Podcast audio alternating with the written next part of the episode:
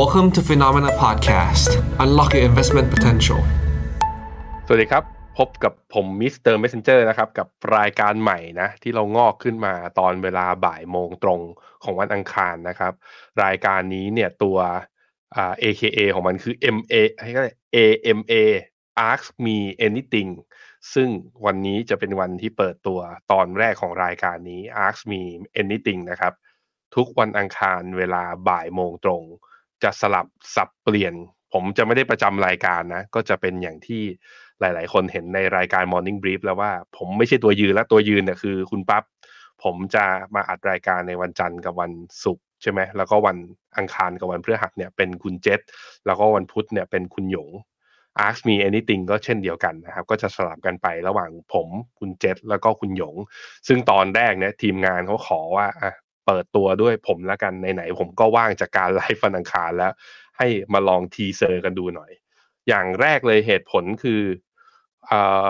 ผมมองอย่างนี้แล้วก็เสนอทีมไปแล้วก็ต้องมาดูฟีดแบ็กกันนะว่ารายการเรื่องการลงทุนส่วนใหญ่เนี่ยมักจะไปอยู่ไพรม์ไทม์เนี่ยมันคือเวลาหลังเลิกงานตั้งแต่ 6 โมงทุ่มหนึ่งเป็นต้นไปเนี่ยเป็นส่วนใหญ่แล้วก็มีรายการตอนเช้าที่เป็นอัปเดตข่าวใช่ไหมแต่รายการตอนกลางวันเนี่ยมันไม่ค่อยมีใครทำผมคิดว่ามันก็พอเข้าใจได้ว่าทำไมถึงไม่ค่อยมีใครทำสาเหตุที่หนึ่งที่ไม่ค่อยมีใครทำก็เพราะพวกคุณทำงานกันอยู่ไงพอพวกคุณทำงานกันอยู่คุณก็ไม่มีเวลาดูนั้นผมเลยถามเลยตอนเนี้ย180ชีวิตที่อยู่ใน YouTube กับ Facebook ตอนนี้พวกคุณไม่ทำงานกันเหรอฮะทำไมถึงเข้ามาได้เกิดอะไรขึ้นใครแอบนายฟังอย่างเดียวไม่ดูภาพไหนพิมพ์เข้ามาหน่อยแอบงั้นก็แอบนายแชทเข้ามาหน่อยใครแบบว่าเฮ้ยไม่ได้มีงานประจำเป็นผู้ประกอบการกำลังเฝ้าร้านกำลังทำอะไรอยู่บ้างไหนลองเล่าให้ฟังกันหน่อยว่าเป็นยังไงบ้างทำอะไรกันบ้างแต่ผมเชื่อว่าต้องมีคนเนี่ยทำเหมือนนั่งทำงานอยู่แล้วก็หูฟังก็ใส่เวลานายเดินมาก็เปลี่ยนจอไม่งั้นเดี๋ยวเขารู้บางทีนายก็ไม่รู้นะเพราะว่าตอนเนี้ยเวลาไม่ว่าใครจะไลฟ์หรือใครจะออนไลน์มีตติ้งหน้าตามันคล้ายๆกันหมดเลยเพราะฉะนั้นเราไม่รู้หรอกว่าเขาประชุมอยู่หรือเปล่าอาจจะประชุมอยู่ก็ได้เพราะฉะนั้นถ้าเห็นว่ารายการนี้มีประโยชน์นะซึ่งตอนนี้ยังไม่รู้นะว่ามีประโยชน์หรือเปล่าผมก็ยังไม่รู้ผมจะรันอะไรเพราะมัน ask me anything ไงเพราะฉะนั้นถ้าเห็นว่ารายการนี้มีประโยชน์นะก็นั่นแหละฟีดแบ็กกันเข้ามาได้เลยนะครับคำว่า ask me anything ในที่นี้ขอจำกัดหน่อย ask me anything about mutual fund หรือว่า about investment ก็ได้ที่เกี่ยวกับการลงทุนไม่งั้นเดี๋ยวมันบอกอ๋อถามได้เยอะใช่ไหมงั้นถามหน่อยว่าพี่แบงค์จีบแฟนมายังไงพี่แบงค์เลี้ยงลูกด้วยวิธีไหนคืออันนี้มันไกลจากคำว่าการลงทุนเกินไป ask me anything about ก็คือ investment เรื่องอะไรก็ได้ที่เกี่ยวข้องกับการลงทุนโดยเฉพาะถ้าเป็นเรื่องของการลงทุนในกองทุนรวมนะตอบได้ตอบไม่ได้ผมจะให้ทีมงานแคปคำถามไว้แล้วให้คุณเจษหรือคุณหยงมาตอบแทนนะฮะเดี๋ยวขอสวัสดีทุกคนฮะสวัสดีทุกคนคุณวัศยาเขาบอกว่าฟังอย่างเดียวคุณมาโลนี่ไงแอบมาฟังคุณแฟนทอมฟังไปทำไปคุณบุญตาอันนี้เป็นแสดงว่าเป็น full time trader นะกำลังเฝ้าหน้าจออยู่คุณเจเจบอกทำหลายอย่างคุณณัฐสารมีขู่ด้วยนะบอกว่าทำไปด้วยฟังไปด้วยครับหรือจะให้ออกตอนนี้อันนั้นต้องถามนายนะฮะคือผมก็ไม่อยากให้ทุกคนเดือดร้อนนะคืออย่าทำให้ประสบการณ์ระหว่างผมกับนายคุณมีปัญหานะบอกอ๋อไอ้นี่เองทำให้ลูกน้องเราแบบว่าไม่ยอมตั้งใจทำงานเต็มที่แต่ผมเชื่อว่าเราหาเวลากันได้แหละตอนนี้คือตั้งแต่เราเข้าสู่ยุค work from home มานี่นะเราสามารถแยกกายแยกจิตได้ในการทำหลายๆอย่างผมเห็นนะน้องหลายคนน้องที่ฟิโนบางคนนะมีตติ้ง2จอก็ทำมาแล้วงงเหมือนกันว่าทำไปได้ยังไงนะฮะนี่อ๋อนี่คุณทาคุมิเขาบอกว่านั่งหลังเจ้านาย เจ้านายทำอะไรเรารู้หมดเรารู้ก่อนอันนี้ทำยังไงอะไปนั่งอย่างนี้คือที่ฟีโนเมนาเนี่ยผมเนี่ยนั่งอยู่ริมโต๊ะสุดท้ายของออฟฟิศยืนขึ้นปุ๊บจะเห็นทุกคนในออฟฟิศว่าทำอะไรอยู่เพราะว่าผมไม่เหมือนคุณทาคุมินะไม่เหมือนกันนี่คุณมายุรีสวัสดีครับทำงานไปฟังไปด้วยคุณใหญ่บอกวันหยุดคุณสิริพรทานข้าวเฮ้ยกลายเป็นว่าคุยกันคึกคักเหมือนกันนะคึกคักเหมือนกันปกติดูโหนกระแส ประเทศไทยเราเสพดราม่ากันไม่หยุดพักจริงๆนะช่วงที่ผ่านมาผมก็เสพด้วยเช่นเดียวกันแต่เราจะไม่คุยกันเรื่องนั้นเราจะมาคุยกันเรื่องการลงทุนนะครับอ่ะผมเห็นคำถามจั่วหัวกันมาตั้งแต่ตอนแรกเพราะว่ามันคือ Ask Me Anything ไงมันเลยจึงไม่มีแพทเทิร์นมันจึงไม่มีแพทเทิร์นวันนั้นผมจั่วด้วยใครพิมพ์คำถามเข้ามาตอนแรกก่อนนะผมจะหยิบออกมาก่อนประมาณ 2-3 คำถามเอามาคุยกันนะครับคำถามคุณบุญเลิศครับเขาบอกว่ากองทุน S&P 500เนี่ยราคาอยู่ตรงนี้เลยถือมาประมาณ 1-2 ปีควรขายก่อนหรือรอย่อแล้วค่อยกลับเข้ามาใหม่เพื่อปรับทุนอ่ะเพราะฉะนั้นพามาดูกราฟตัว S&P 500 กันครับคำตอบที่ตอบได้ก็คือว่ามันไม่น่าจะใช่แบบนั้นคุณบุญเลิศเพราะราคา S&P 500 ที่ 4,700 เนี่ยอ๋อมาซื้อตรงนี้ไงมาซื้อตอนมกราปี2022ซื้อตอนพีคพอดีคือถ้าขายตอนนี้เลยอ่ะมันแปลว่าเราถือมา2ปีแล้วไม่มีอะไรเลยนะไม่ได้อะไรเลยคือได้ค่าถือกับได้ค่าทรมานอย่างเดียวนั้นในมุมของผมเนี่ยในเชิงของการจัดการอันนี้ยังไม่พูดถึงมุมมองตลาดนะต้องบอกว่าช่วงที่ผ่านมาเอาไว้เรียนรู้เป็นในอนาคตแล้วกันควรจะทำอะไรกับพอร์ตบ้าง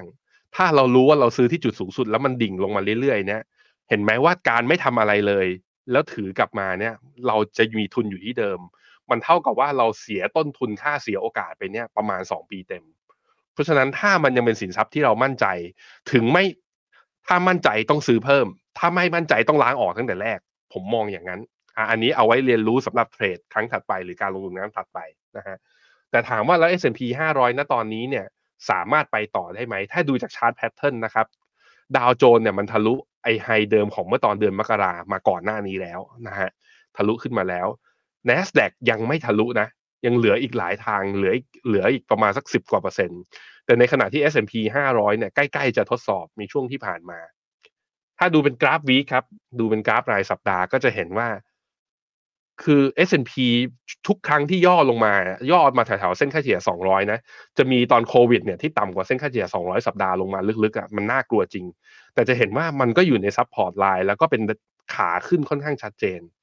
นั้นผมถามคุณบุญเลิศกลับว่าถ้าเงินก้อนเนี้ยถือมาแล้ว2ปีสบายใจแล้วมีชีวิตรอดมาได้นะตอนนี้คือโดยไม่ลำบากไม่ต้องใช้เงินก้อนนี้แล้วยังสามารถที่จะเติมพอร์ตได้ผมคิดว่า S&P 500 ควรจะเป็นคอพอร์ตในการลงทุนในระยะยาวผมเห็นแบบนั้นเพราะฉะนั้นไม่น่าขาย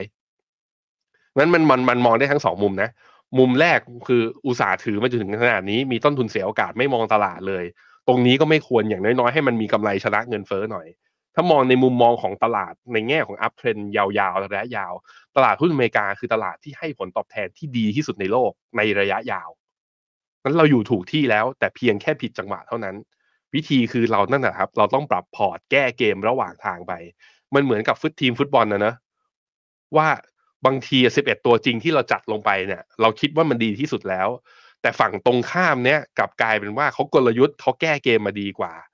ถ้าเราต้องมีแผนสำรองพอมันพักครึ่งแรกไปปุ๊บโค้ชต้องเข้าไปคุยมาดูนาทีที่60นาทีที่65นาทีที่70จะเปลี่ยนเกมหรือเปล่านั่นแหละคือ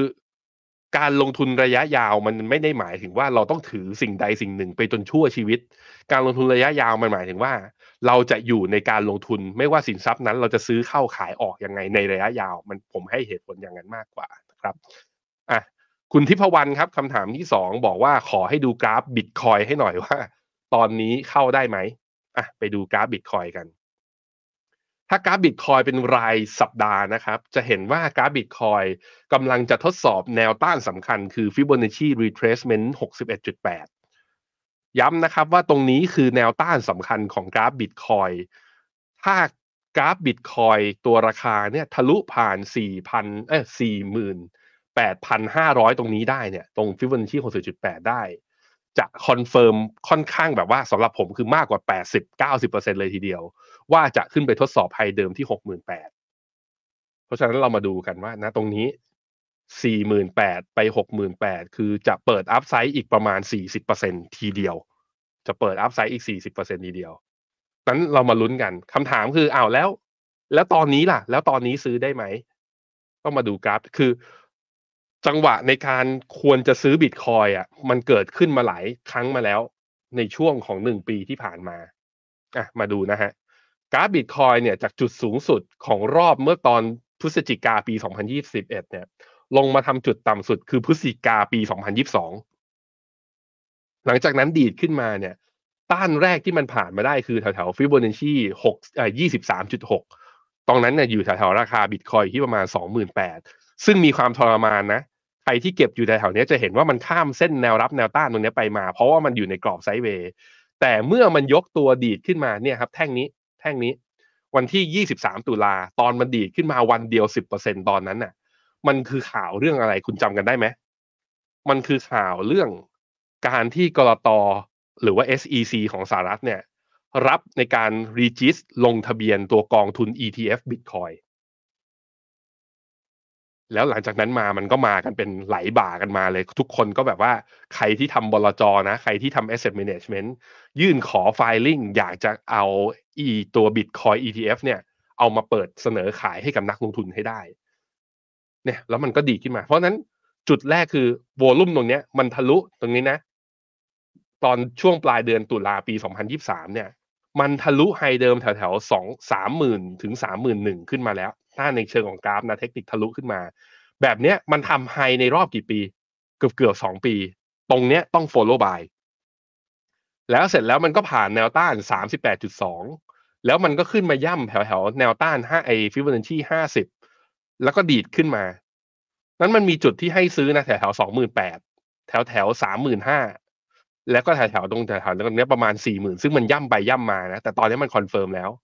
นั้นในมุมของผมคือถ้าคุณอยากจะซื้อ Bitcoin อยู่แล้วแล้วตอนนี้ไม่มีเลยมันบังคับว่าต้องซื้อต้องมีไว้บ้างแต่ควรจะมีในสัดส่วนที่น้อยหน่อยนะต้องบริหารดีๆจนกว่าที่มันจะทะลุ 48,000 ขึ้นมาอย่าไปทะลุแล้วอย่าไปกลัวว่าเฮ้ยมันแพงสุดในรอบตั้งหลายปีมันจะไปได้มั้ยกราฟเทคนิคมันวิธีการดูมันดูอย่างนั้นทะลุแนวต้านมันแปลว่ามันจะไปแนวต้านถัดไปแล้วค่อยไปเพิ่ม position size นะตอนนั้นซึ่งตอนนี้ตัวราคา Bitcoin มันมีปัจจัยที่เป็นบวกกับมันนะครับก็คือเรื่องนี้แหละเดี๋ยววันพุธนี้กลต.จะถึงเดดไลน์ในการอนุมัติกองทุน ไอตัว Bitcoin ETF กองหนึ่งของ Ark ของป้าเคที่วูดซึ่งถ้าสมมุติว่ามัน approve นะมันก็จะเป็นเขาเรียกว่ามันก็จะเป็น guidance ให้กองทุนอื่นๆนะตลาดก็จะมีความกล่าวว่าอย่างนั้นกองทุนอื่นๆก็จะได้ด้วยซึ่งเดี๋ยววันพุธเนี่ยก็จะรู้กันว่ามันจะถ้าผ่านปุ๊บนะผมคิดว่า 48,000 เนี่ยคิดว่าน่าจะทะลุได้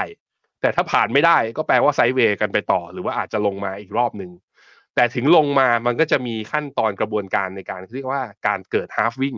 ตอนประมาณกลางเดือนเมษายนนี้ซึ่งฮาล์ฟวิ่งในรอบในอดีตที่ผ่านมาผมพาไปดูกราฟนะก็จะทำให้ราคา Bitcoin เนี่ยวิ่งขึ้นมาทุกรอบเนี่ยฮาล์ฟวิ่งตอนปี2020มาปี2021เนี่ยปี2017มาปี2018เนี่ยแล้วทุกครั้งเวลา Bitcoin มันดีนะมันดีได้ค่อนข้างแรง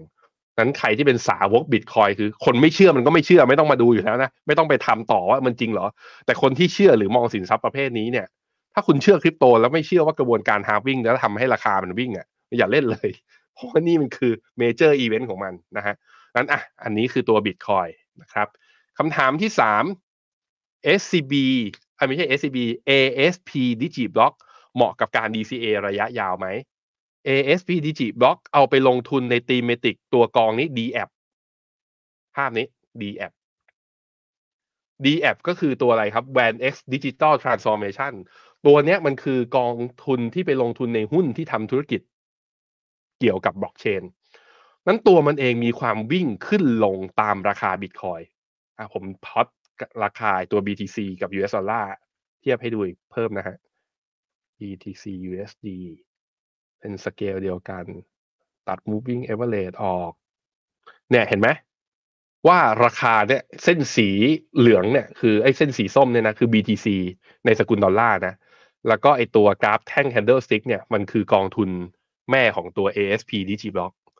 ค่อนข้างวิ่งตามกันแต่จะเห็นว่าความเหวี่ยงเนี่ยมันเหวี่ยงไม่เท่ามันอาจจะเหวี่ยงแรงกว่า BTC ในช่วงปี2023เนี่ยเห็นมาอย่างเนี้ยอย่างช่วงเดือนจูนเนี่ยเดือนมิถุนายนนะดีดมาทำจุดสูงสุดในเดือนกรกฎาคมนี้ผมทำเป็นเปอร์เซ็นเทจได้ไหมผมเป็นเปอร์เซ็นเทจอยู่แล้วพล็อตมาตรงนี้นี่ Bitcoin รอบนั้นน่ะของเดือนมิถุนายนเนี่ยดีดขึ้นมาได้ประมาณ 23% แต่กองทุนนี้บวกได้75คำถามคือแล้วทำไมกองทุนมันเป็นหุ้นอ่ะทำไมราคามันถึงเหวี่ยงมากกว่าแอสเซทอย่างตัว Bitcoin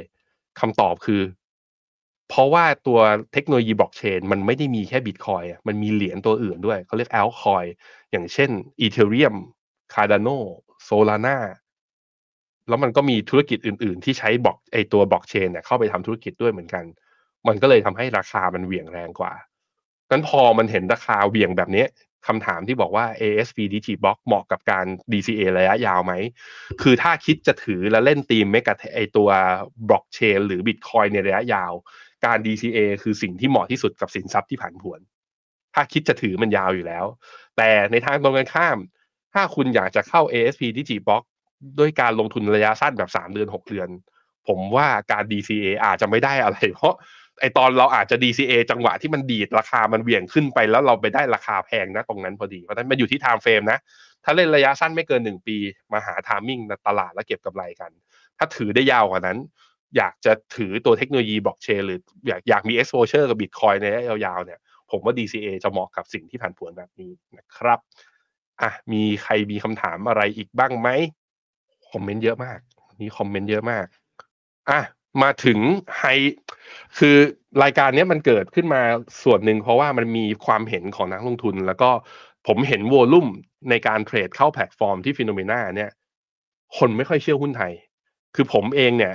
มองว่าหุ้นไทยเนี่ยมีโอกาสจะขึ้นนะฮะรวมถึงหุ้นเจ็ตด้วยตัวผมเองก็ไปเลือกแต่ว่าผมมองก็ไม่ได้มองว่ามันจะดีแล้วมันจะวิ่งแรงทั้งหมดนะซึ่งเห็นด้วยกับมุมมองของทุกคนในที่นี้ผมคิดว่าเราเห็นตรงกันว่าเศรษฐกิจไทยไม่ได้อยู่ในมูดที่เรารู้สึกว่ามันดีมากๆจนเราอยากจะลงทุนมันจึงเป็นที่มาที่ว่าผมเลยเลือกหุ้นไทยที่เป็น selective คือเลือกเจ้าที่มี performance ที่แข็งแกร่งเลือกหุ้นเก่งและไม่อิงตามvolume หรือความผูกพันของต่างชาตินั่นก็คือก็เลยเลือกกองทุนที่ไปลงทุนในหุ้นขนาดกลางขนาดเล็กคือ ASP SME แต่ก่อนจะไปถึงตรงนั้นน่ะผมมา recap หน่อยใครที่สนใจนะหรือสงสัยPhenomena ไม่เคย call หุ้นไทยเลยทำไม Technical Call Business Messenger Call เนี่ยถึงมาเอาหุ้นไทยผมพามาดูหน้านี้ทีมงานขึ้นไหมฮะอย่างแรกนะครับเหตุผลอย่างที่หนึ่ง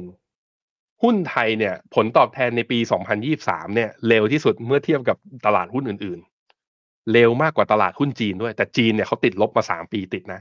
มันก็เลยทำให้คือเรายังทรมานกับจีนอยู่แต่ถ้าเทียบแล้วเนี่ยดูสิNasdaq บวกไป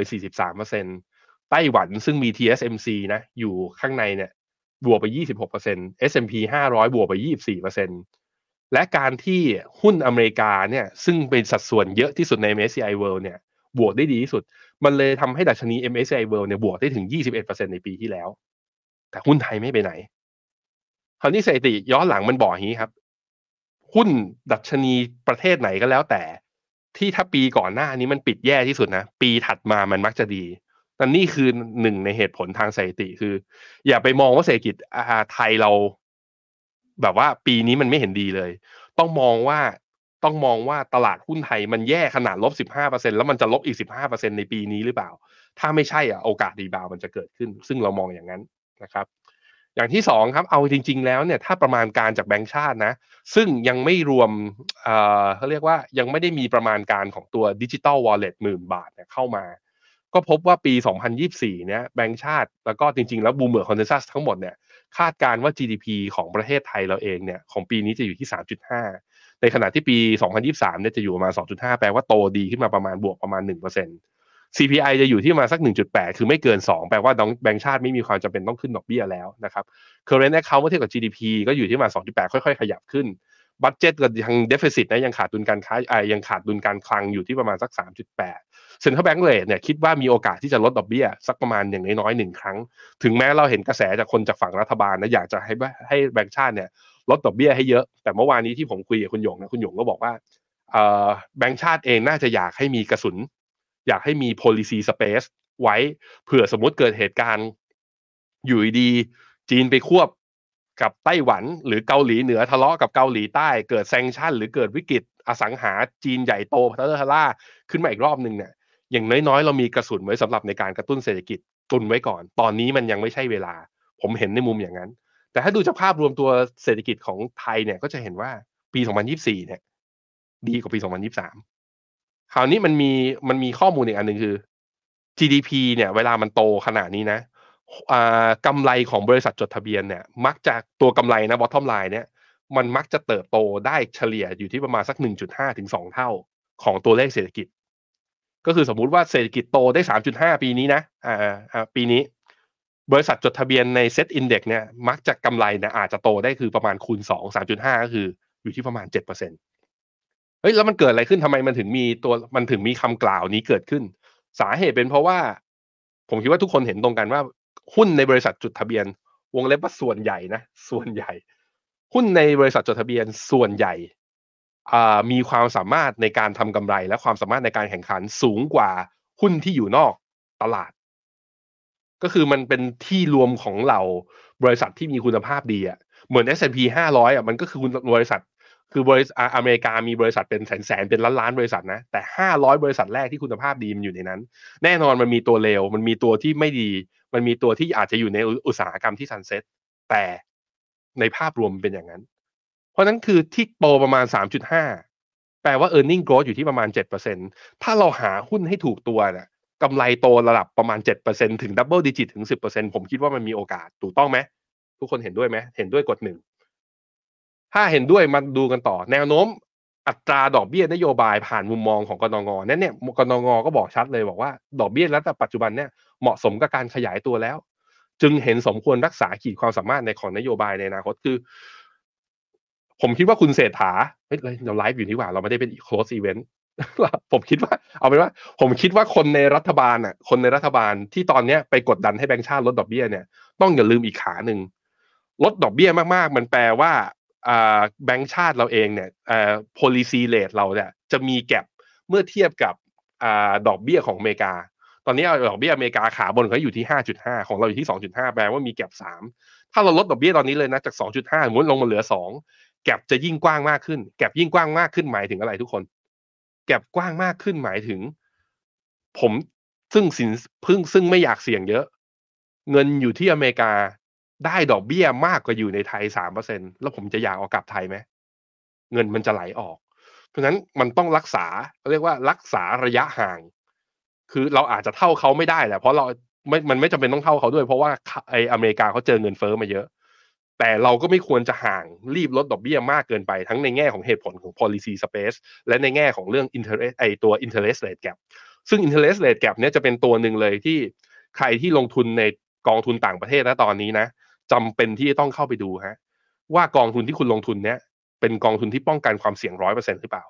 เพราะว่าถ้าป้องกันความเสี่ยง 100% มันก็แปลว่ามีค่าการป้องกันความเสี่ยงหรือเขาเรียกว่า hedging cost hedging cost เนี่ยมันคือเอาง่ายๆเลยคือ hedging cost มันจะเท่ากับ interest rate gap นั่นแหละคือประมาณ 3% นั่นแปลว่าถ้าคุณจะลงทุนในหุ้นอเมริกานะแล้วคุณแบบว่าเลือกคลาสของกองทุนที่เป็นแบบ hedge fully hedge 100% เลยสมมุติคุณซื้อตั้งแต่ต้นปีปลายปีตลาดหุ้นอเมริกาสมมุติให้ผลตอบแทน 10% นะตัวคุณโดน hedging cost ไป 3% แปลว่าผลตอบแทน net แล้วจะเหลือ 7% เพราะ 3% คุณต้องไปจ่ายกับค่า hedging นั่นเองนะเรื่องนี้มันมีผลนะฮะไปดูต่อสัญญาณต่อมาที่คิดว่าดีก็คือเรื่องนี้นักท่องเที่ยวจีนแบงก์ชาติกับสภาพัฒน์คาดการณ์ว่านักท่องเที่ยวจีนปีนี้จะเข้าไทยประมาณสัก39ล้านเมื่อวานเนี้ยคุยกับคุณเจษเขาบอกว่าเฮ้ยนักท่องเที่ยวจีนคือมันฟรีวีซ่าทั้งสองฝั่งไงทั้งไทยเข้าจีนและจีนทั้งไทยเข้าไปจีนแล้วก็จีนเข้าไทยเพราะฉะนั้นมันก็แปลว่าคนจีนน่าจะเที่ยวไทยเยอะขึ้นใช่หรือไม่คำตอบคือใช่ในระยะยาวแต่คำตอบมันคือไม่ใช่ในระยะสั้นคำว่าไม่ใช่ในระยะสั้นในความเห็นของผมก็คือว่าคนจีนจะเที่ยวไม่เที่ยวไม่เกี่ยวกับวีซ่ามันเกี่ยวกับว่าเขารู้สึกว่าเงินในกระเป๋าเขาเพียงพอที่จะเที่ยวหรือเปล่าซึ่งต้องบอกว่าเศรษฐกิจจีนในช่วงประมาณ 2-3 ปีที่ผ่านมามันไม่ทำให้คนจีนกล้าที่จะลงทุนแล้วล่าสุดก็จงจี้ใช่ไหมที่เป็น shadow banking เจ้าใหญ่ของจีนเองก็ยื่นขอเลื่อนนัดชำระหนี้แล้วอาจจะยื่นขอล้มละลายหรือตลาดอสังหาเขายังมีปัญหาอยู่มันจึงทำให้ในระยะสั้นเนี่ยผมคิดว่าที่ตลาดตกใจนะตอนที่คุณเศรษฐาท่านนายกเนี่ยประกาศว่าเฮ้ยฟรีวีซ่าแล้วเราเห็นหุ้นกลุ่มท่องเที่ยวหุ้นกลุ่มค้าปลีกที่น่าจะได้ประโยชน์เป็นเลเยอร์2ถ้าคนจีนเข้ามาเนี่ยดีดปุ๊บแต่ดีดได้วันเดียวหลังจากนั้นก็ไม่ไปไหนเนี่ยผมคิดว่า เพราะทุกคนรู้ว่าเรื่องนี้เป็นปัจจัยบวกแต่มันต้องเห็นสัญญาณคนจีนเข้ามามากกว่านี้ก่อนต้องเห็นความเชื่อมั่นของคนจีนต่อเศรษฐกิจจีนก่อนนั่นก็หมายถึงว่าต้องเห็นหุ้นจีนมันวิ่งก่อนสักระยะนึงนั่นแหละมันถึงตัวเลขนี้มันถึงจะมีผลกระทบซึ่งต้องตามไหมนะเรื่องนี้ต้องติดตามไปเพราะผมคิดว่ามันจะมีโอกาสแต่ความเป็นอย่างนี้คือ external factor ยังไม่เอื้อกับเรามากนะ GDP ของเราโตภาคท่องเที่ยวซึ่งเป็นหัวเรือใหญ่ซึ่งเป็นหอกหลักเลยก็ยังดูท่าทียังเป็นปัจจัยบวกก็จริงแต่มันบอกไม่ได้ระยะสั้นมันก็เลยเป็นที่มาที่ว่าอย่าเพิ่งไปหุ้นตัวใหญ่ขนาดนั้นถึงแม้ว่าทรงของไทยจะดีอีกเรื่องนึงคือตัว EPS ของตัวตลาดหุ้นไทยนะถูกปรับคาดการลงมาเล็กน้อยแต่ราคาเนี่ยมันลงมาแรงกว่าหุ้นโลกค่อนข้างเยอะนะต้องมาดูเรื่องเหมือนกันคือ EPS นี่คืออะไรก็คือกำไรของบริษัทจดทะเบียนน่ะ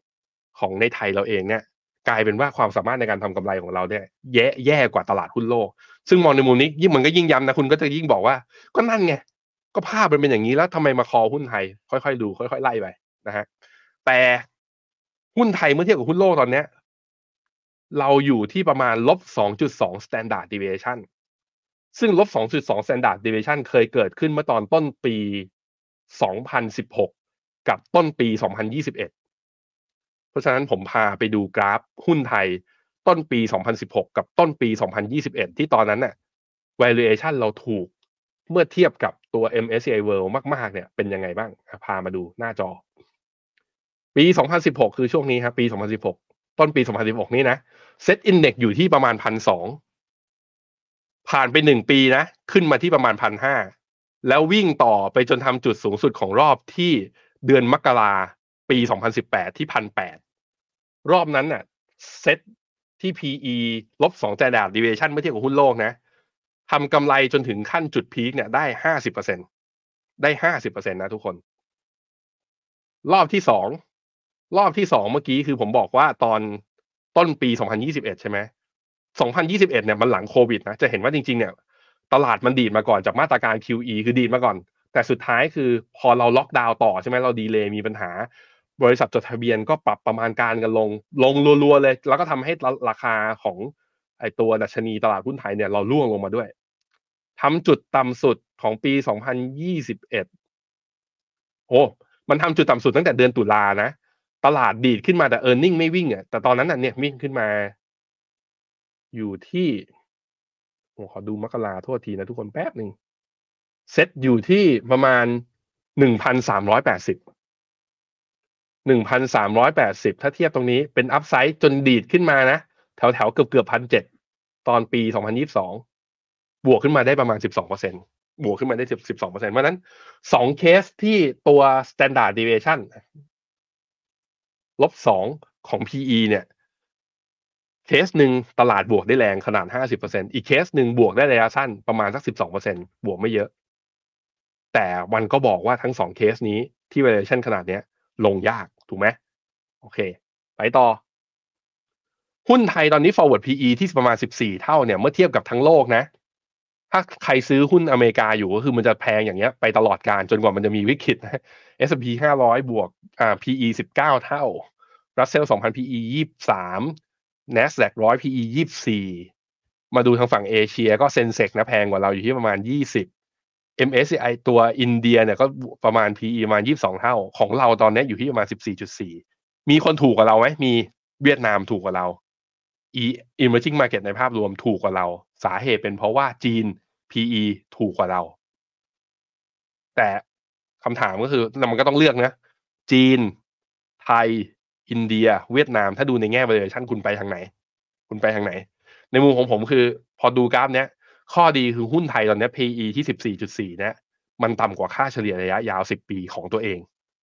แต่แน่นอนมันสูงกว่าคนอื่นมันแปลว่าหุ้นไทยอาจจะแบบว่าถ้ามองเป็น cyclic move นะคือแบบว่า move ในเชิงกลยุทธ์แบบเข้าเงินเอาเงินนะเข้ามาซื้อหุ้นไทยไม้หนักๆเนี่ยผมคิดว่ามันมีที่ถูกกว่าเราอันนี้ต้องยอมรับครับแต่ลองย้อนกลับไปดูนะปีไหนที่หุ้นไทยลบนะปีไหนที่หุ้นไทยปิดลบมันจะไม่ลบ2ปีติดนับตั้งแต่ปี2024เป็นต้นมาก็คือ20ปีที่ผ่านมาปี2024นะทุกคนดูปี2024ปีนั้นหุ้นไทยลบ 13.5 ปีถัดมาบวก 6.8 ครับ ปี2010ปี2006 -4% ปีถัดมาบวก26% ปี2008 -47% ปีต่อมาบวก63% แล้วปี2010บวก 40% มาดูล่าสุดนี้ปี2023เราลบไป 15.2 คำตอบคือถ้า history trend to repeat itself คือประวัติศาสตร์มันจะซ้ำรอยแปลว่าปีนี้ควรจะบวกไหมก็ควรจะบวกถูกป่ะแต่บวกได้แย่ที่สุดนะก็อย่างปี2022บวกได้ 0.7% โอ้โหแต่มันเป็นการบวกหลังจากที่ปี2021บวกมาแรงแล้วผมมองอย่างนั้นนะเพราะนั้นปีนี้ยังไงก็ดูสถิติก็ดูมีความหวังนะครับอันนี้ถามว่าทำไมผมเลือกไอ้ตัว ASP SME ซึ่งกองเขาเนี่ยจะเลือกหุ้นเนี่ยที่ไม่ได้เป็นบิ๊กแคปหุ้นเป็นขนาดกลางขนาดเล็กลงมาสาเหตุเป็นเพราะว่าลองมาดูนะตอนขาลงอ่ะสมมุติเราเชื่อว่ายังดาวไซด์ยังพอมีอยู่เราพบว่าตัว ASP SME ซึ่งกราฟคือเส้นสีเทานะตอนที่เวลามันเกิดวิกฤตเนี่ยหรือว่าตอนที่มันย่อหนักๆจริงๆอ่ะ maximum drawdown เนี่ยมันย่อเบากว่าตัวเซตมันย่อเบากว่าตัว S set ซึ่งเป็นตัว benchmark คล้ายๆกับเป็น benchmark ของเขาด้วยนั้นเวลามองเนี่ยมันมองขา up side ก็เรื่องนึงแต่มองในขา down side อ่ะผมคิดว่า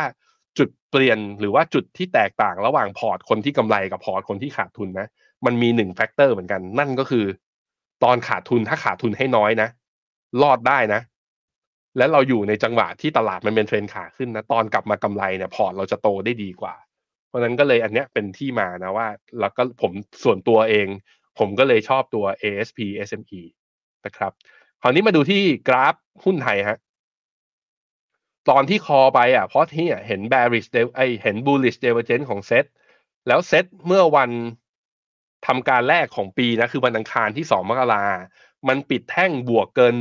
1,430 ขึ้นมา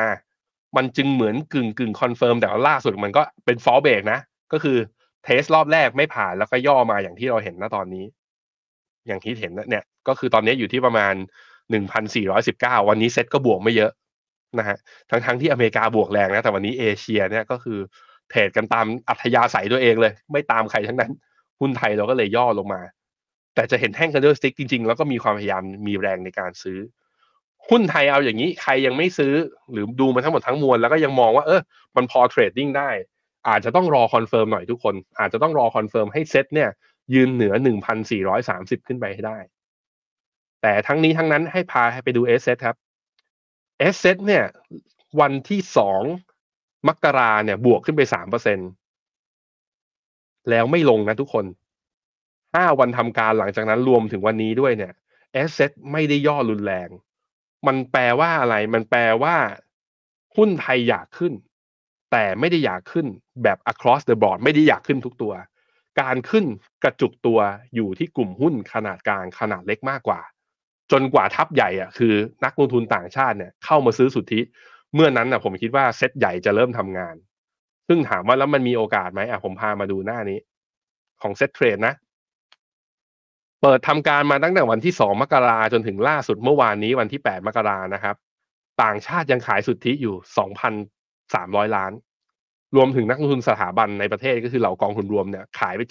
700มีแต่นักลงทุนรายย่อยเราเนี่ยที่ซื้อสุทธิพอเห็นอย่างนี้ก็แบบว่าแหมสัญญาณทางเทคนิคดูดีสถิติย้อนหลังบอกว่าปีไหนลบปีถัดไปบวก valuation ที่ถูกระดับลบ2 standard deviation เมื่อเทียบกับหุ้นโลกทุกอย่างมันเข้าข้อว่าหุ้นไทยปีนี้ควรบวกแต่พอมาดูฟันเฟืองต่างชาติระยะสั้นมันยังไม่มาต้องยอมรับนะแล้วพอไปดูค่าเงินบาทเนี่ยกลายเป็นว่านับตั้งแต่เข้าปีใหม่มานี้อยู่ในเทรนด์กลับมาอ่อนค่าเบาๆนะทุกคนมันก็สะท้อนกับมันก็สอดรับกับอินไลน์กับตัวเม็ดเงินของนักลงทุนต่างชาติที่ยังเป็นขายสุทธิในตลาดหุ้นไทยอยู่ด้วยนั้นทุกอย่างยังจำเป็นต้องรอถ้าคุณจะซื้อหุ้นใหญ่ในความเห็นผมนะ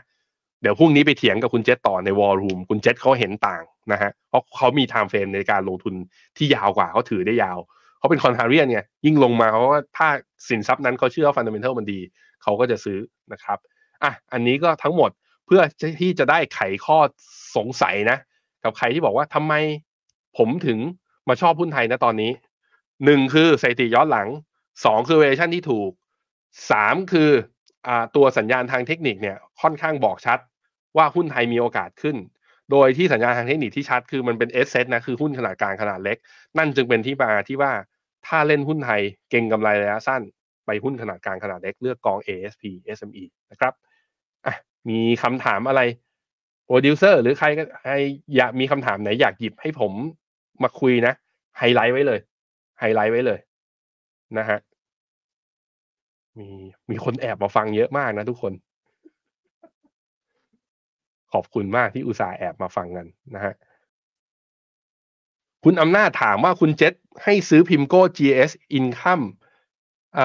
แบบไม่ hedge ค่าเงินอย่าง KFSNRSINC FX ใช่สาเหตุเป็นเพราะว่าคลาสแบบไม่ hedge เนี่ยเมื่อกี้ผมบอกเหตุผลไปแล้วคือตอนนี้ hedging cost มันอยู่ที่ประมาณ 3% เวลาเราอยากได้ผลตอบแทน expected return ของเราจากตราสารหนี้เนี่ยมันจะอยู่ที่ประมาณสัก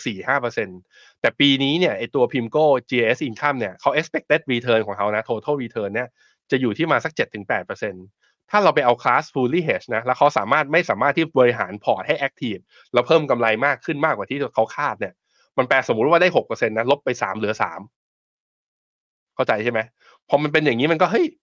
มันอุตส่าห์ไปลงทุนในกองทุนตราสารหนี้ต่างประเทศเก็บเข้ากระเป๋ากลับบ้านมาเหลือ 3% ทั้งๆที่ไปรับความเสี่ยงมา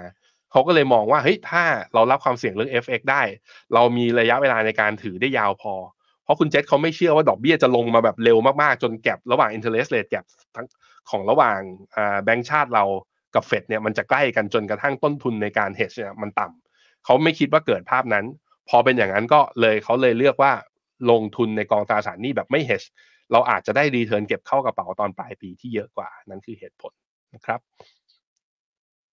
สวัสดีคุณจินตนานะฮะคุณวรัตน์นะครับตัว Gold Future ช่วงนี้พักตัวออกข้างใช่ไหมมาดูราคาทองถ้าเป็นกราฟ Day ก็จะเห็นว่ามันทดสอบ Fibonacci 78.6 ไม่ผ่านนะแล้วก็ย่อลงมาล่าสุดก็ต่ำกว่าเส้นค่าเฉลี่ย20วันลงมาด้วยผมมองว่าแนวรับแถวๆ 2018 เนี่ยก็คือ Fibonacci 67.8 เนี่ยน่าจะต้องลงมาก่อนสาเหตุเป็นเพราะว่าอีกเรื่องนึงก็คือมุมมองดอลลาร์เนี่ยผมมองว่าดอลลาร์ต้องไปดูวันพฤหัสเพราะวันพฤหัสเนี่ยตัวกระทรวงพาณิชย์สหรัฐจะประกาศตัวเลขเงินเฟ้อถ้าเงินเฟ้อออกมาดีก็คือว่าต่ำกว่าที่ตลาดคาดมากๆเนี่ยดอลลาร์กลับมาอ่อนทองจะดีดแต่ถ้าเงินเฟ้อออกมาอินไลน์หรือว่ากลายเป็นว่าเงินเฟ้อเซอร์ไพรส์ขยับกลับขึ้นมาซึ่งมันมีโอกาสนะเงินเฟ้อมีโอกาสขยับเพราะว่าเดือนธันวาคมมันคือไฮซีซั่นไงทุกคนทั้งเทศกาลคริสต์มาสทั้งเทศกาลปีใหม่ใช่ไหมการจับจ่ายใช้สอยที่ความต้องการสินค้าจากดีมานด์จากความต้องการไอตัวดีมานด์พูลเนี่ยอินเฟลชั่นถ้ามันมาจริงมันอาจจะทำให้ตลาดอาจจะกังวลว่าเฟดไม่ลดดอกเบี้ยเร็วถ้าเป็นอย่างเงี้ยมันจะมีผลทำให้ดอลลาร์แข็งถ้าดอลลาร์แข็งทองก็จะมีโอกาสยังปรับฐานอยู่เพราะนั้น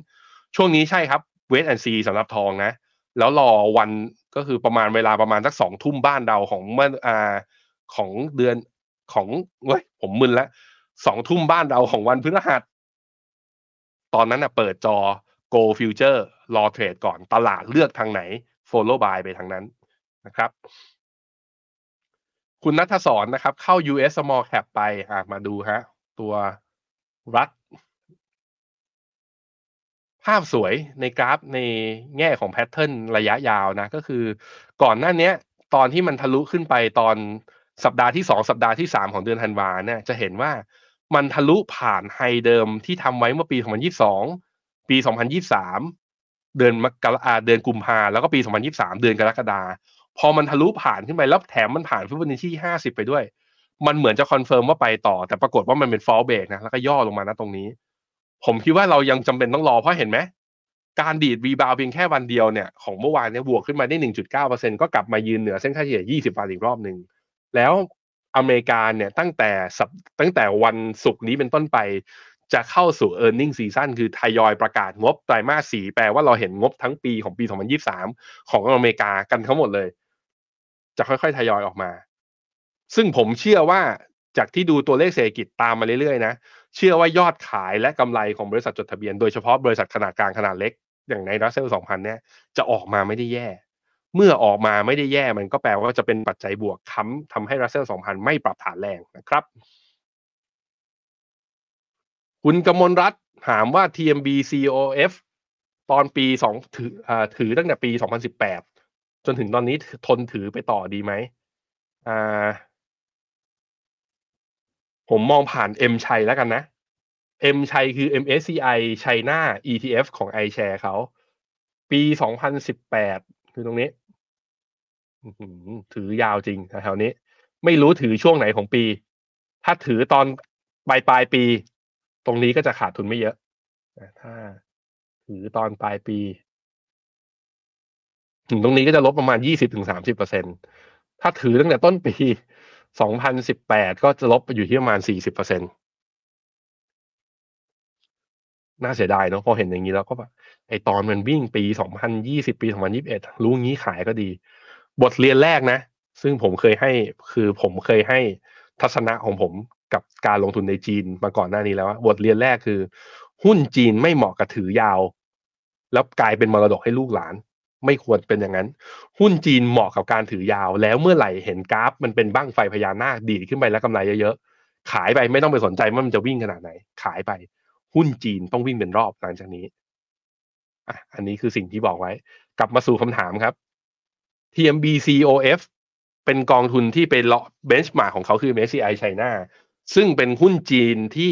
ลิสต์ได้ที่ไหนก็ได้และส่วนใหญ่ก็จะมีหุ้นเทคที่อยู่ข้างในนั้นด้วยผมก็เลยเอากราฟไอตัว M ชัยได้มาให้ดูถ้าดูจากแพทเทิร์นถ้าดูจากกราฟวีคก็ต้องบอกอย่างนี้ว่า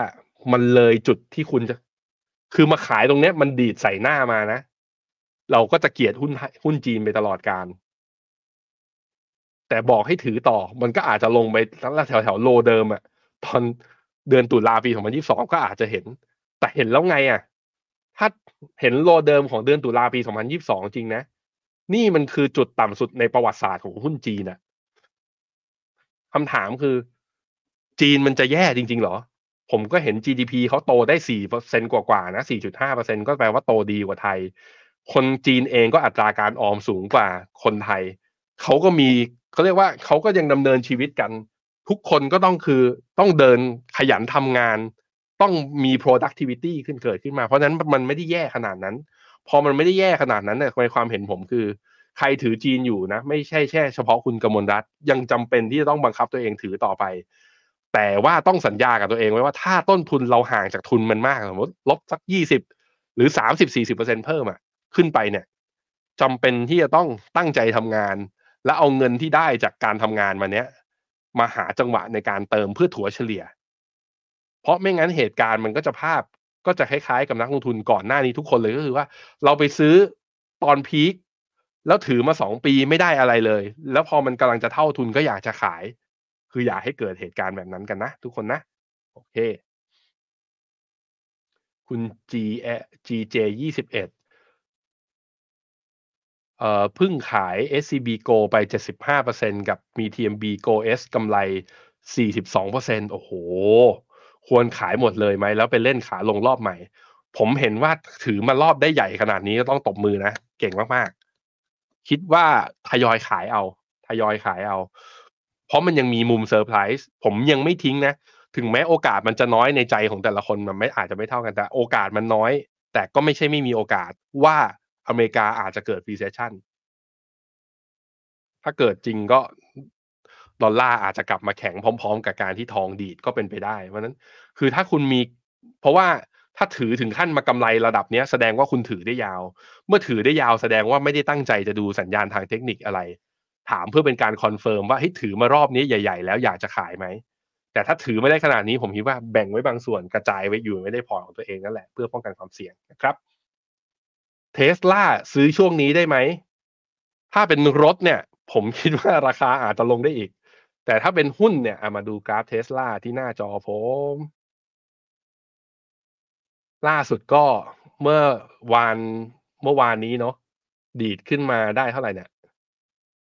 1.25% ผมตีเป็นดาวเทรนไว้ Tesla เหมือนควรจะทะลุขึ้นมานั้นถ้าเย็นนี้คืนนี้ Tesla ทะลุขึ้นมาได้ผมว่าเก็บได้อีกสักไม้หนึ่งเพราะว่าถ้ามันขึ้นมาเนี่ยก้าวขึ้นมานะแล้วมันทะลุออกจากกรอบดาวเทรนแบบชัดเจนจริงๆไปต่อได้จริงไม่ใช่เป็นฟอลเบรกอ่ะผมคิดว่าอัพไซด์ข้างบนเอาแค่ขึ้นมาไฮเดิมของเมื่อตอนเดือนตุลานะ 267เนี่ยกี่เปอร์เซ็นต์เนี่ยพอขึ้นมา267แค่นี้ก็ 11% แล้วไม่ต้องหวังเยอะนะฮะไปต่อฮะคุณเชอรี่บอกชอบการวิเคราะห์และการอธิบายของผมขอบคุณมากครับใครชอบนะแล้วชอบรายการนี้กด9เข้ามาให้กำลังใจหน่อยแล้วไปกดไลค์ด้วยกด2อย่างนะกดไลค์ใน channel ที่คุณดูอยู่แล้วกด9พิมพ์9เข้ามาหน่อยว่าเฮ้ยรายการแบบนี้ชอบรายการแบบนี้ชอบนะครับคุณยูวรีเขาบอกว่าปลายปีซื้อ IMF กองทุนตลาดเงินอันนี้คือมองตลาดแบร์เลยใช่ไหมถึงมาซื้อกอง Money Market อ่ะก็แล้วแต่มุมมองแต่ผมมองว่าปีนี้เนี่ยตลาดหุ้นหลายๆตลาดจะยังให้ผลตอบจะสามารถให้ผลตอบแทนเป็นบวกได้เหมือนปี2023เพราะฉะนั้นไม่จำเป็นที่จะต้องถือแช่อยู่ใน Money Market Fund เป็นอย่างเดียวนะจ๊ะคุณ Ark บอกเอาเซ็ตที่ 1,340 เลยเหรอผมว่าไม่เห็นนะครับคุณพันวิทย์นะครับกาถือมาขาดทุนตลอดตอนนี้มันเริ่มปรับจูนขึ้นมาแล้วพี่หยงกับทีม investment ทีมของเราเนี่ยเป็น performance ของปี2023เนี่ยกลับขึ้นมาแล้วขอให้มั่นใจนะแล้วก็เรามีมุมมองที่แบบว่าจะเริ่มมีการไทมิ่งโดยการใช้สัญญาณทางเทคนิคไม่ให้เข้าช้าเกินไปหรือว่าไม่ให้ถือกอดพอร์ตแบบตามเรื่องของ valuation มากเกินไปเหมือนเดิมพอมันมีปัจจัยอย่างเงี้ยมันก็จะทำให้การปรับพอร์ตเนี่ยมันมีความเร็วขึ้นเมื่อมีความเร็วขึ้นมันแปลว่าตัดขาดทุนเร็วขึ้นหรือมีกำไรก็เก็บกำไรไว้ไม่ใช่รอจนมันขาดทุนอีกทีนึงตอนนี้เราทำระบบให้มันดีมากขึ้นนะครับคุณ To Love You 45ถ้าวิวของ Trend Follow ตอนนี้มีอะไรที่มองอยู่บ้างมี Asset ครับหุ้นไทยขนาดเล็กนะฮะมีที่เทรนด์อีกตัวหนึ่งที่ชัดจริงๆก็คือเวียดนามผมพามาดูหน้าจอเวียดนามนี่เวียดนามทะลุFibonacci 50% ก่อนหน้านี้นะเมื่อตอนปลายปีที่แล้ววันที่28ธันวาก็ทะลุเส้นค่าเฉลี่ย200ขึ้นมาด้วยเช่นเดียวกันแต่เพียงแต่ว่าการดีดขึ้นมาเร็วรอบนี้มันดีดขึ้นมาเร็วโดยที่ไม่พักเลยเนี่ยแท่ง Candlestick เนี่ยเป็นเขียวมาตั้งแต่วันที่19ธันวานะไม่แดงเลยจนกระทั่งเมื่อวานนี้มีวันนี้ก็เลยเข้ารอบย่อเพราะฉะนั้นเวียดนามถ้าย่อมารอบนี้เนี่ยก็มี Fibonacci 50กับเส้นค่าเฉลี่ย100วันนะคือลงได้สักประมาณสัก 2-3% ถ้าลงมาเราย่ำได้ยืนได้เวียดนามก็เป็นอีกตลาดหนึ่งที่น่าสนใจในขาของเทคนิคอลเรื่อง Trend Follower นะครับคุณบุญพิทักษ์บอกว่าฝรั่งยังกลัวการเมืองไทยอยู่อ๋อก็นั่นก็เป็นอีกมุมมองหนึ่งนะคุณฮัลโหลเวิลด์บอกว่า Ark เป็นยังไงบ้างArk ก็เป็นหนึ่งในคอที่เราคอไปมาดู Ark กับมันอยู่ครับลงแรงนะเราคอกันตอนที่มันเนี่ยทะลุ Fibonacci 23.6 เราคอกันตอนนั้นแล้วเนี่ยมันก็ขึ้นไปโอ้โหกำไรอยู่เยอะนะมีคนแซวผมมาด้วยว่าเนี่ยเขากำไรเขาแบบว่าเขาเก็บกำไรออกไปแล้วลงมารอบนี้เขาซื้อใหม่บางคนได้ไปแล้วรอบหนึ่งแต่บางคนเขาอยากหาว่ายังไม่ได้แล้วเป็นยังไงเมื่อวานนี้เนี่ยArkมันก็ยังดีดกลับขึ้นมาเมื่อวานนี้บวกต่ออีกกี่เปอร์เซ็นต์เลยบวกขึ้นมา 3.7% ก็กลับขึ้นมายืนเหนือแนวต้านFibonacciตรง 23.6 นั้นผมยังมองว่าตรงเนี้ยใครยังไม่มีArkแล้วเชื่อในพวกสัญญาณทางเทคนิคนะแล้วเชื่อว่าตลาดหุ้นอเมริกายังมีโอกาสไปต่อ ARKW เนี่ยคือกองหนึ่งที่ผมคิดว่าน่าจะยังไตรมาส1เนี่ยน่าจะทำกำไรยังได้อยู่เพราะนั้นก็มาทยอยสะสมกันเข้าต่อได้นะครับนะตรงนี้คุณปานดวงใจนะครับควรทยอยถัวพวกกองรีดอย่าง TMB PIPF ไหมรีดปี2023เนี่ยได้ประโยชน์จากการที่ตลาดเชื่อว่าดอกเบี้ยจะไม่ขึ้นแล้วเพราะว่าตราสารหนี้กับการลงทุนในอสังหาเนี่ยมันมีความคล้ายกันอยู่ตรงที่ว่าคนลงทุนอยากได้กระแสเงินสดจากการปันผลไม่ก็ในรูปดอกเบี้ยเพราะนั้นถ้าดอกเบี้ยของตราสารหนี้มันสูงมากๆคนจะขายออกจากรีทแล้วมาซื้อตราสารหนี้เพราะมันปลอดภัยมากกว่าแต่ถ้าเมื่อไหร่ดอกเบี้ยตราสารหนี้มันลงไปเยอะๆคนก็จะไปถือรีทเพราะว่าดอกเบี้ยมันสูงกว่าตราสารหนี้ได้ปันผลมากกว่าถ้าจะมาถัวตัวกองทีม BPIPF ตอนนี้ก็ต้องเชื่อว่าดอกเบี้ยมันพีคไปแล้วซึ่งผมเห็นว่าเป็นอย่างนั้นผมเห็นว่าเป็นอย่างนั้นแต่ถ้าในแง่ของว่าถ้าจะลงทุนในระยะสั้นนะมีมุมมองว่า3เดือน6เดือนเนี่ยผมมองว่าอุตสาหกรรมอื่นหรือเซกเตอร์อื่นนอกจากรีทเนี่ยมีอัพไซด์มากกว่านะครับคุณริชถามผมว่าผมมี BTC ไว้บ้างไหมมีครับมีไม่น้อยด้วยครับ แต่ผมไม่ได้มีทุนตรงนี้นะคุณอ้อจานะครับก็บอกว่าถ้ายังไม่มีเคยมี US หรือหุ้นอเมริกาในพอร์ตเลยควรลงตัวไหนมากที่สุดไปศึกษาทำกันบ้านเพิ่มนะครับคุณอ้อแต่ว่าถ้าแบบว่าอยากถือแบบโฟกัสเอาเป็นบริษัทที่เนมดีๆแล้วสามารถชนะดัชนีได้ผมเลือกเมกะเทน MEGA-10 ของบลจ.ทาลิสแต่ถ้าบอกว่าอยากได้ S&P ที่แบบว่าล้อกับดัชนีไปเลยเป็นล้อกับอินเด็กซ์ไปเลยคุณไปพิมพ์ได้เลยชื่อกองทุนอะไรก็ได้อย่างเช่น SCB US 500อะไรก็ได้ที่มันมีคำว่า SP SP 500 S&P 500เนี่ยพวกนี้คือกองทุนอินเด็กซ์นะครับแต่ถ้าอีกมุมนึงคืออยากได้อัลฟาชนะ S&P 500แต่ไม่ได้อยากได้พวกหุ้น Big Tech หรือหุ้นตัวใหญ่ๆอยากได้แบบว่าแบบกระจายหน่อยอีกกองนึงที่แนะนำคือ AF Mode จากบลจ.ทาลิสวิธีเขียนคือ AF MOAT นะครับตัว AF Mode ครับให้ผมไปดูที่ Shutter ผมไม่ได้ทำอะไรอ่ะบอกให้ผมไปดู Shutter Speed ผมไม่ได้ไปทำอะไรกับมันเลยอยู่ดี Shutter Speed มันจะเปลี่ยนได้ไงนะฮะคุณปีเขาบอกว่าเสิร์ฟน้ำผมหน่อยเขาบอกว่าลุกเป็นไฟมันปกติดูหนกระแสวันนี้มาดูผมขอบคุณมากจริงๆนะฮะคุณมารอเขาบอกว่าถ้าเราอยากหากองทุนที่วิ่งดีๆสามารถเปิดดูเทียบว่ากองไหนให้ผลตอบแทน year to date ดีๆแบบนี้ใช้เล่นรอบกับกองทุนได้ไหมมันพอได้แต่ year to date อ่ะถ้าคุณจะดูย้อนหลัง year to date แล้วมันพอใช้ได้นะว่ามันเริ่มมีเทรนด์แล้วมันต้องดู year to date ย้อนหลังประมาณ1เดือนถึง3เดือนขึ้นไปเพราะว่าถ้าคุณเปิด year to date ณวันนี้มันมีแค่ผลตอบแทนของสัปดาห์ที่ผ่านมามันยังไม่เป็นเทรนด์มันยังไม่ชัดพอมันมีแท่งคันเดิลสติ๊กแค่4แท่งอ่ะมันจะไปบอกได้ยังไงว่าเทรนด์ระยะยาวมันมาแล้วถูกไหมแต่ถ้าอย่างนั้นคือไปดูเทรนด์ประมาณสัก1เดือน3เดือนอะไรผลตอบแทนขึ้นมาดีเนี่ยผมคิดว่ามันไม่ใช่ว่าไปซื้อเลยทันทีแต่ว่ามันเหมาะให้เราไปทำการบ้านต่อว่ามันดีจริงไหมมันขึ้นมามันมีปัจจัยมันมีแฟกเตอร์อะไรที่เราต้องตามต่อบ้างนะครับกด9เงินเข้ามาเพียบเลยขอบคุณมากนะฮะขอบคุณจริงๆโอ้ KUSA ลบ 20% ถัวได้หรือยังต้องทยอยถัวอย่างที่บอกไปนะคุณมิสสรินดาถ้าถือที่จุดสูงสุดตอนลงมาไม่ได้ซื้อเลยต่อไปนี้เปลี่ยนวิธีการคิดในการลงทุนกองทุนและทุกอย่างในชีวิตถ้าเราเชื่อว่าสิ่งนั้นดีตอนมันลงมาถ้าขาดทุนตั้งเป็นจุดของตัวเองเลยถ้าขาดทุนมากกว่า 20-30% ขึ้นไปเราจะทำกันบ้านแล้วเรามีทางเลือกแค่2อย่างให้เราในชีวิตเรา1คือถ้ามันห่วยเอามันออกจากพอร์ต2คือถ้ามันยังดีอยู่คุณต้องถัวแต่ถ้ามันห่วยจะเอาออกจากพอร์ตอ่ะควรจะคัดตั้งแต่เนิ่นๆนะควรจะคัดตั้งแต่ตอนมัน -5 -10% เพราะยิ่งคัดตอนลึกเนี่ยมันจะเอากลับมาคืนมันก็ยิ่งเอากลับมาลำบากเพราะฉะนั้น KS ไอตัว KUSA เนี่ยเป็นกองทุนที่ดีตลาดหุ้นอเมริกาคือตลาดที่ outperform และสามารถสร้างผลตอบแทนให้นักลงทุนได้ดีที่สุดตลาดนึงของโลกจังหวะตอนนี้ตลาดหุ้นอเมริกาเศรษฐกิจอเมริกาจะไม่ลดดอกจะไม่ขึ้นดอกเบี้ยมีแต่จะลดมากหรือจะลดน้อยทุกอย่างมันเข้าทางว่าหุ้นอเมริกามีโอกาสไปต่อในปีนี้นะครับเพราะนั้นถัวได้คุณนัททศานแล้วบอกว่าแล้วเมกะเทรนด์ตอนนี้ยังเข้าได้ไหมถ้าเป็นไทมิ่งแบบว่าจะเอาเป็นแบบว่ามิสเตอร์เมสเซนเจอร์คอเลยอ่ะผมยังไม่เข้าเพราะว่าตลาดมัน price in เรื่องเฟดอยู่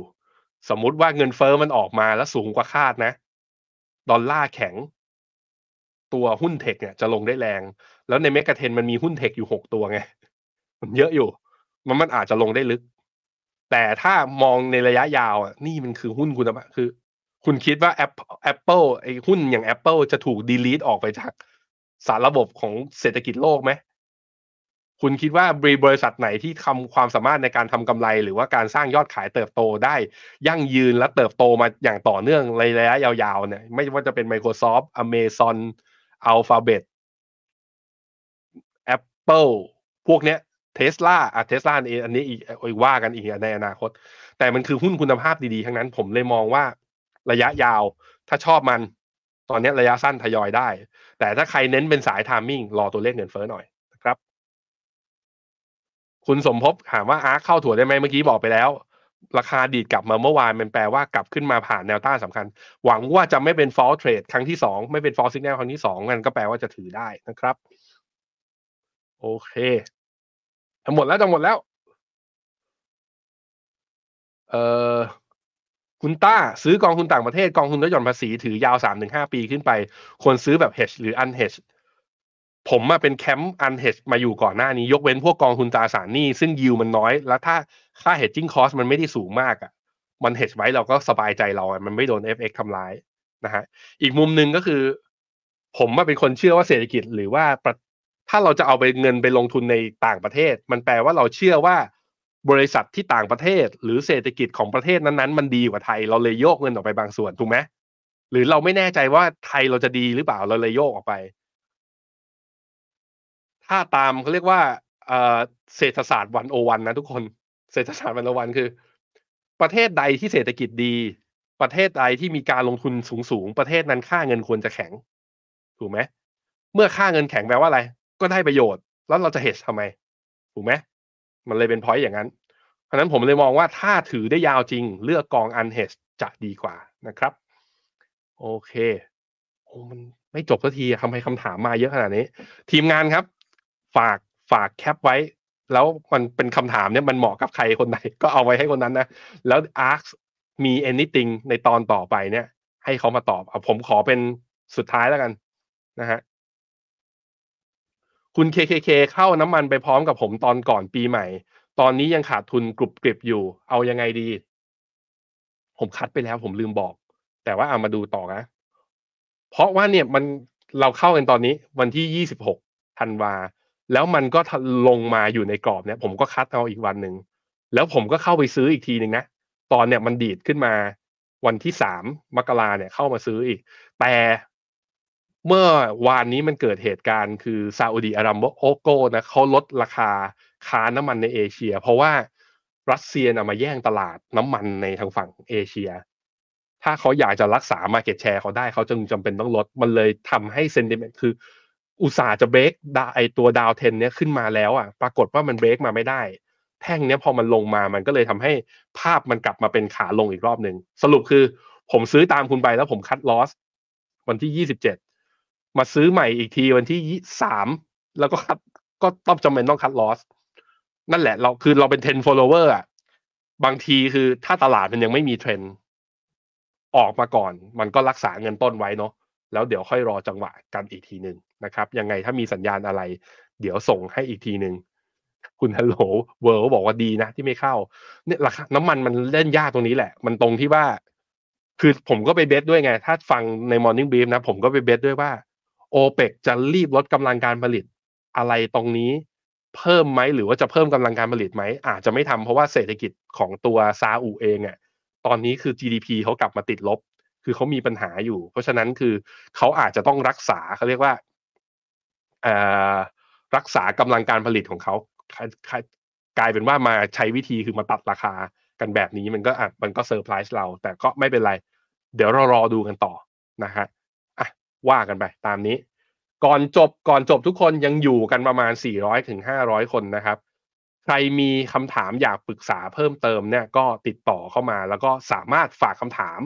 เข้ามาในลิงก์ได้ทีมงานครับขอให้ขึ้นลิงก์ขึ้นมาหน่อยทั้งใน Facebook กับใน YouTube นะจะมีแอดมินเนี่ยเราจะโพสต์เข้าไปจะเป็นแบบฟอร์มนี้คือใครมีคำถามอะไรที่ผมไม่ได้อ่านวันนี้หรือผมตอบไม่ชัดอยากจะคอมเมนต์ว่าเฮ้ยอยากจะได้คำตอบเพิ่มพิมพ์เข้ามาถามในนี้แล้วคำถามเหล่านี้จะเป็นคำถามจัดตั้งใน Ask Me Anything รอบต่อไปรวมถึงคำถาม feedback อะไรก็ได้รวมถึงนะใครที่สนใจแบบว่าดูรายการแล้วสนใจจะลงทุนผ่านกองทุนอยากได้ที่ปรึกษาการลงทุนหรืออยากให้มีคนโทรเข้าไปหาเนี่ยเดี๋ยวเราจัด Investment Advisor หรือที่ปรึกษาเนี่ยเอาไว้ให้ก็สามารถที่จะกรอกตัวข้อมูลของท่านเข้ามาในแบบฟอร์มวันนี้นะครับอ่ะชอบไม่ชอบยังไงขอบคุณมากสำหรับวันนี้ผมก็ดีใจนะว่ามาจัดรายการตอนกลางวันเนี่ยคนดูไม่ได้น้อยอย่างที่คิดขอบคุณทุกคนมากที่เจียดเวลาเจียดหูฟังข้างนึงมาฟังผมและอีกตาเนี่ยยังมองเจ้านายอยู่โดยที่เขาไม่รู้ว่าคุณมาฟังขอบคุณมากยังไงก็เจอกันครั้งถัดไปเดี๋ยวพรุ่งนี้จริงๆพรุ่งนี้ตอนกลางวันก็มีรายการนะครับเป็นรายการชื่อ The War Room ผมกับคุณเจษเนี่ยจะมาถกกันในรายละเอียดกันเรื่องหุ้นไทยกันอีกทีนึงเพราะเราเห็นต่างกันผมคิดว่าทุกคนน่าจะอยากรู้ว่าทำไมผมเลือกหุ้นขนาดกลางขนาดเล็กแล้วทำไมคุณเจษถึงไปเลือกกองทุนที่ไปอิงกับเซ็ต HD คือหุ้นขนาดใหญ่และจ่ายปันผลเพราะอะไรพรุ่งนี้เรามาถกกันสำหรับวันนี้ลาไปก่อนนะครับสวัสดีครับบริการที่ปรึกษาการลงทุนส่วนตัวจาก Phenomena จะช่วยให้คุณสามารถจัดการการลงทุนจากคำแนะนำของมืออาชีพด้านการลงทุนที่คอยดูแลและปรับพอร์ตการลงทุนของคุณให้เป็นไปตามเป้าหมายสนใจรับบริการที่ปรึกษาการลงทุนส่วนตัวสมัครได้ที่ fino.me/phenomena-exclusive หรือ line@phenomenaport คำเตือนผู้ลงทุนควรทำความเข้าใจลักษณะสินค้าเงื่อนไขผลตอบแทนและความเสี่ยงก่อนตัดสินใจลงทุน